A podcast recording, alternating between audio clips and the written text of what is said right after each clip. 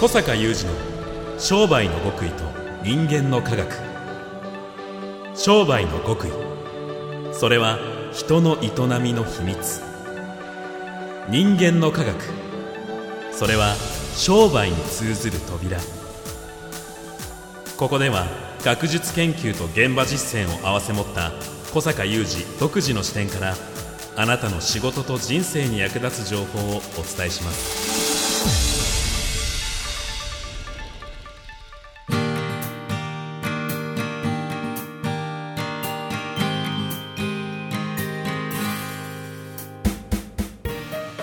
こんにちは小坂雄二ですこんにちは、宮田悟です。2020年7月16日の番組です。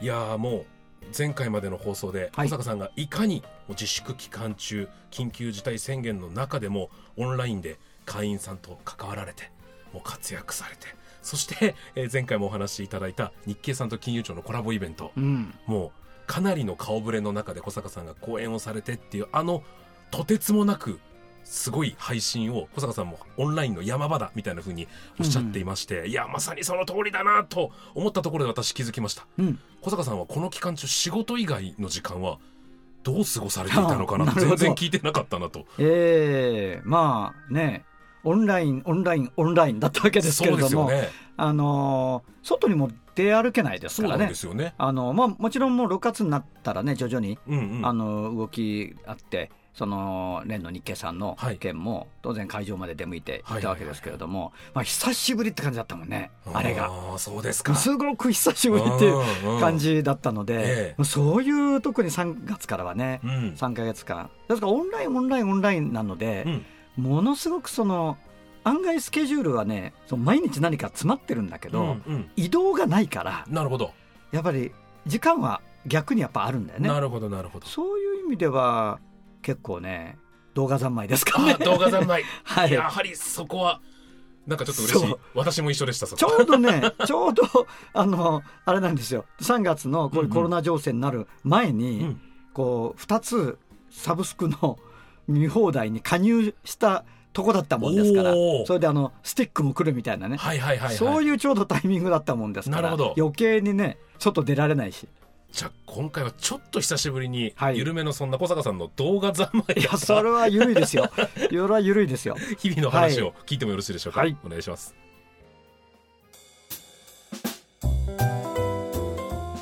褒め言葉として言わせていただきますけれども小坂さんはもうやはり自他ともに認めるオタク、あオタクですね。ね、映画特にすごいですよね、まあ、映画はね本当にこう、えー私の夢としては、うん。こう地下に映画館が欲しいみたいな感じ。そういうなんかお金持ちの家とかあるじゃないですか。漫画で、はい。ね、こう個人用の映画館あるみたいな、うんうんうんまあ最高ですよね。だからまあせめて、えー家のリビングは、うん。いわゆるホームシアターの、あの体にえー、定というかまあそのスピーカーはねあの何本かつけてそれでまあ大きなテレビのモニターで、うんうん。えー見るようにしてる。だから普段のニュースとかは、うん。それ画面でかすぎて不自然なので見ないわけですよ。そっちではそっちではね。ダイニングの方の小さなテレビで見るんだけれどもね、5.1ちゃんのニュース情報が入ってくるみたいなね、うん。巨大なスクリーンで。結構今のその、えー見放題。まあそのアマゾンプライムとか、はい。ネットフリックスとか、あの意外と画質が良かったりいや綺麗ですよね。そう、ん。あの音も良かったりするじゃないですか、はい。まあ本当にその劇場レベルで見ようと思うとねまだ不自由はあるけど、うんうん。まあ結構十分だなっていうぐらいの、うんあもうこんなにクオリティ上がってるんだっていうのは非常に感心しましたよね。はい。僕もあの狭い家にもかかわらずやはり音楽をやっていたこともありうん、音響とあと僕も映画小坂さんには分けますけど大好きなので大きめのモニターと 4K モニターとあとはおいいスピーカーを。4K 4K おのー組んでもうネトフリフールプライムビデオもう三昧あでしたね。3つも入るとはいそのそれぞれに見るものあるからそうなんですよね。結構三昧になるでしょ。はいなりますね。がさらに子供向けにディズニーとか。ああお子さんいらっしゃるもんね。うんうんかなり三昧じゃないですか。三昧でした。はい。なんかあの今ネットフリックスなんか特にそうだという私の個人的な印象ですけども、あのネットフリックスのオリジナルの映画みたいなのあるじゃないですか。充実ぶりすごいであすよね。れがねクオリティ高い高いね、はい。まあ実際にアカデミー賞にノミネートされたりもするので、うんうん。もう3もありなんですけど、うん。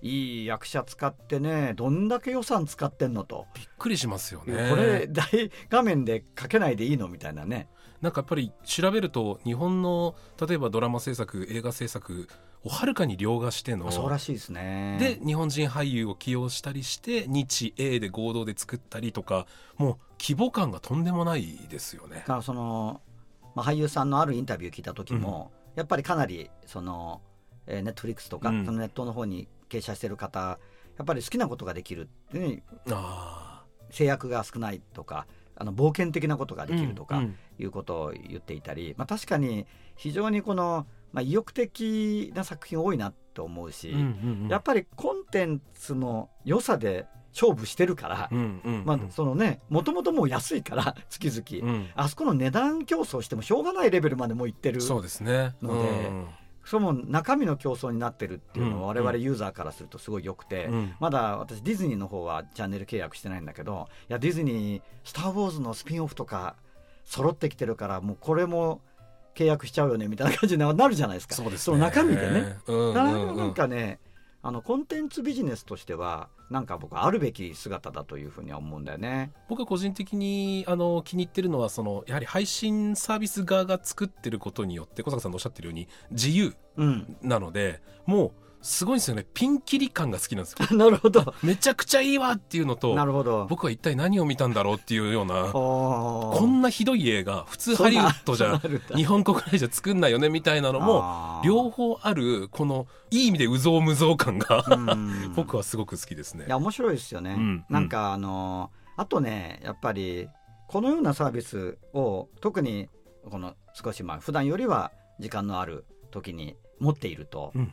こうシリーズものを見てしまうね。あ見ちゃう。これはね、普段は時間がないのでええ。踏み込めないんですよここに。はいはいはい。あのやっぱり次のエピソード見ちゃうじゃないですか。見ちゃいます。あれはねこうなんかある種のこう幸せ感があるよね。そうですね。そやっぱ環境もどんどん良くしていこうっていう方にも行きますし、うなんかうん楽しみ一つの楽しみとして受け入れてたものの楽しみを自分の力でもっともっと特に動画サービスだと手を加えられるのもいいなと思いまして、はあはあ手を加えられるというと。僕プロジェクター持ってるんですけど携帯型のプロジェクターで、うんうん。あのどこにでも持って行ってどこにでも映せるっていうようなそんなに画質は良くないんですけれども、はあはあはあだからあえて200インチで仮面ライダーを見たりとか。ああでそのさらに携帯型スピーカーを持って外のバルコニーに出てバルコニーから壁に大きく出して仮面ライダー。仮面ライダーアンパンマンドラ,、えードラえもんを見るえそうエピソードに次ぐエピソードエピソードに次ぐエピソえード。ドラえもんなんかめっちゃあるじゃないですかエピソーあドるんですよ。無数にないですかドラえもん。巨大なドラえもん結構いいんですよ夢があって、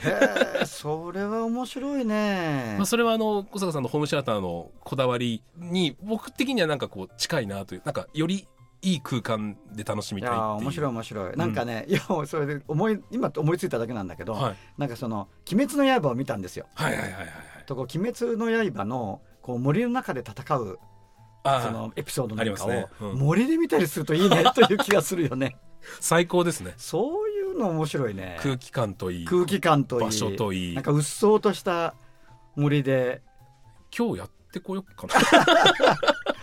そういう楽しみ方ができてくるかもしれないですよね。でやっぱああいうあとそのなんか自分の好きなシリーズをうん。常にこう手元にある感がうんうんうんうんあってですね。あのもちろん大体その、まあ、自分であれば「スター・ウォーズの」まあ、これは映画ですけどもシリーズなんかはまあ大体なんかこう円盤出たら買うみたいなところがあるので、うんうんなんか何種類持ってるんだというぐらい持ってるんだけうんど。同じエピソードのやつがそうそうそう。それ VHS から始まるみたいな。それはそれとしてね。うんうんうん。それはそれとしてなんかあのいつもこういうこう連続もののエピソードの、まあはい好きなシーンとかうんうん。あったりすると、うん。こうふとそこを呼び戻して見るとか、まあそのまあ、例えば「鬼滅の刃」を全エピソード見てしまった勢いで、そのまた別のアニメ見るとかね、うんうんうんうんとなかなか普段はね映画が限度で、まあ、しかもどちらかというとあの映画館派ですから、うん。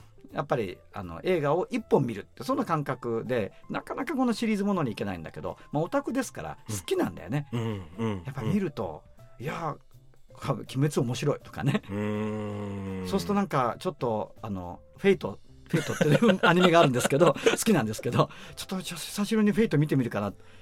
でフェイトステイナイトっていうのを見るといややっぱちょっとその前の聖戦戦争の聖杯戦争の、うん。えーゼロも見るかみたいな感じになって、こうエピソードの無限地獄が始まるわけですよ、うんうんうんこここれは幸せ感ありますよね。小坂さんは多分ご本人がインフルエンサーだという自覚なく今喋ってると思いますけど鬼滅の段階までは分かってる会員さんも お小坂先生フェイトフェイトがいいのかっつって一気にまた流行っちゃうかもしれない。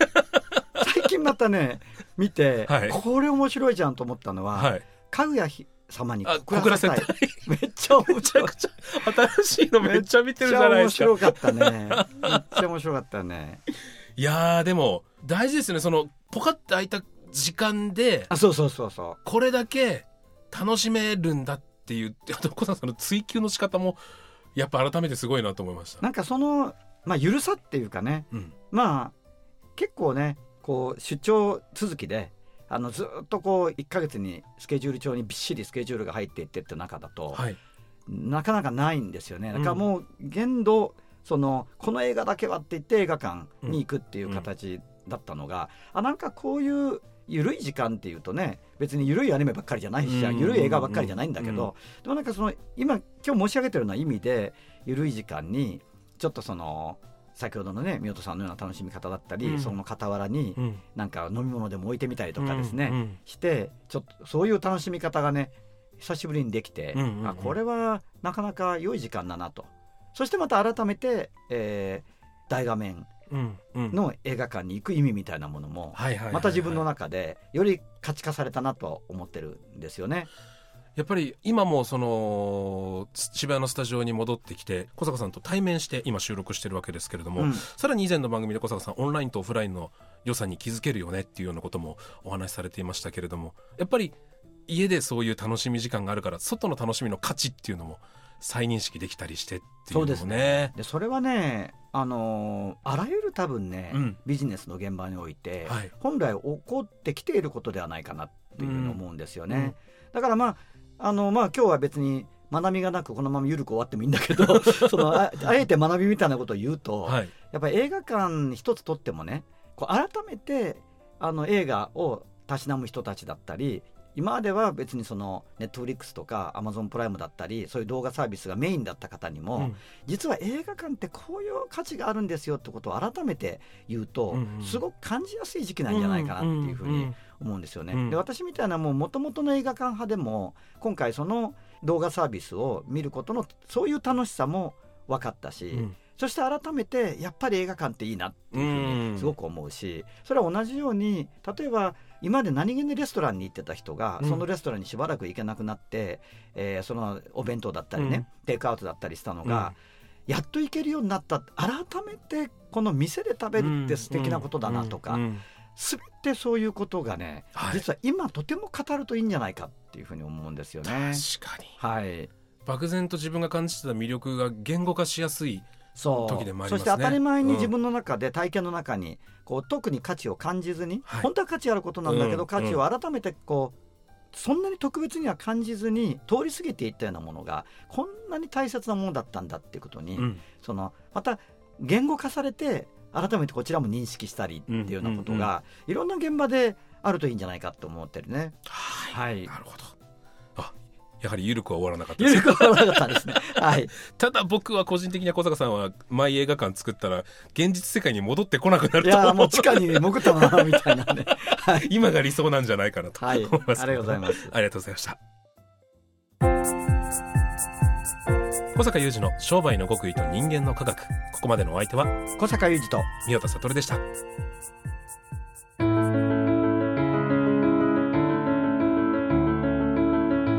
小坂雄二の商売の極意と人間の科学。